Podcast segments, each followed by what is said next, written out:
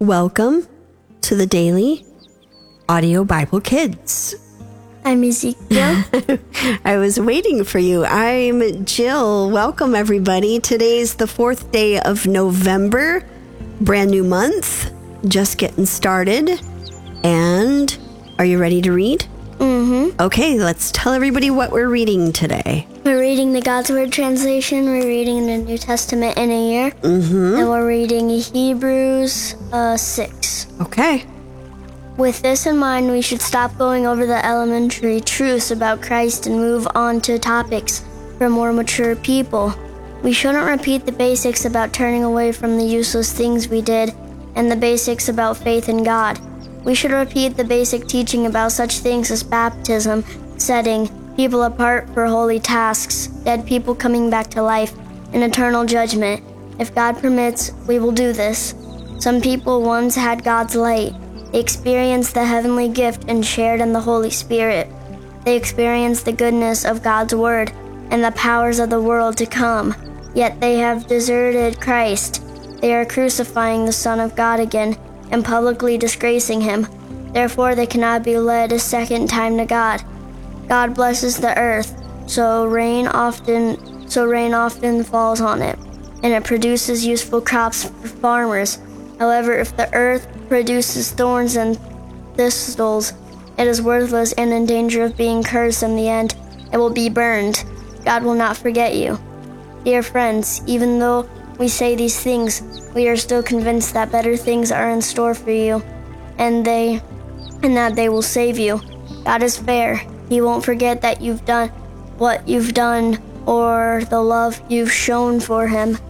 You helped his holy people, and you continue to help them. We want each of you to prove that you're working hard so that you will remain confident until the end. And instead of being lazy, you will imitate those who are receiving the promises through faith and patience. God made a promise to Abraham. Since he had no one greater on whom to base his oath, he based it on himself. He said, "I will certainly bless you and give you many descendants." So Abraham received what God promised because he waited patiently for it. When people take oaths, they base their oaths on someone greater than themselves. Their oaths guarantee what they say and end all arguments. God wouldn't change his plan. He wanted to make this perfectly clear to those who would receive his promise. So he took an oath. God did this so that we would be encouraged. God cannot lie when he takes an oath or makes a promise. These two things can never be changed. Those of us who have taken refuge in him hold on to the confidence we have been given.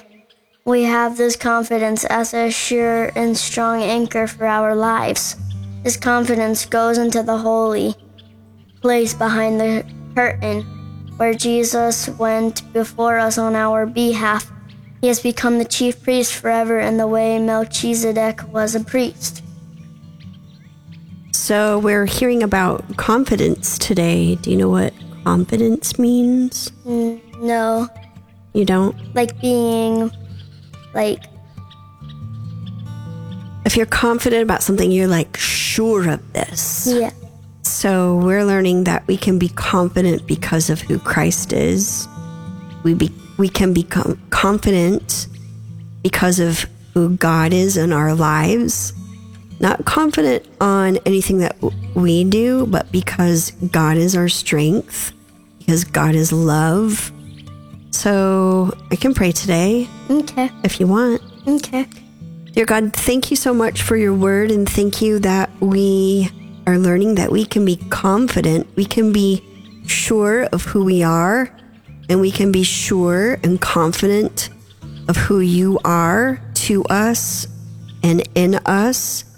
And I pray that we would know the right balance of confidence and humility at the same time. And thank you for loving us. And thank you that we get the chance to love other people because you love us.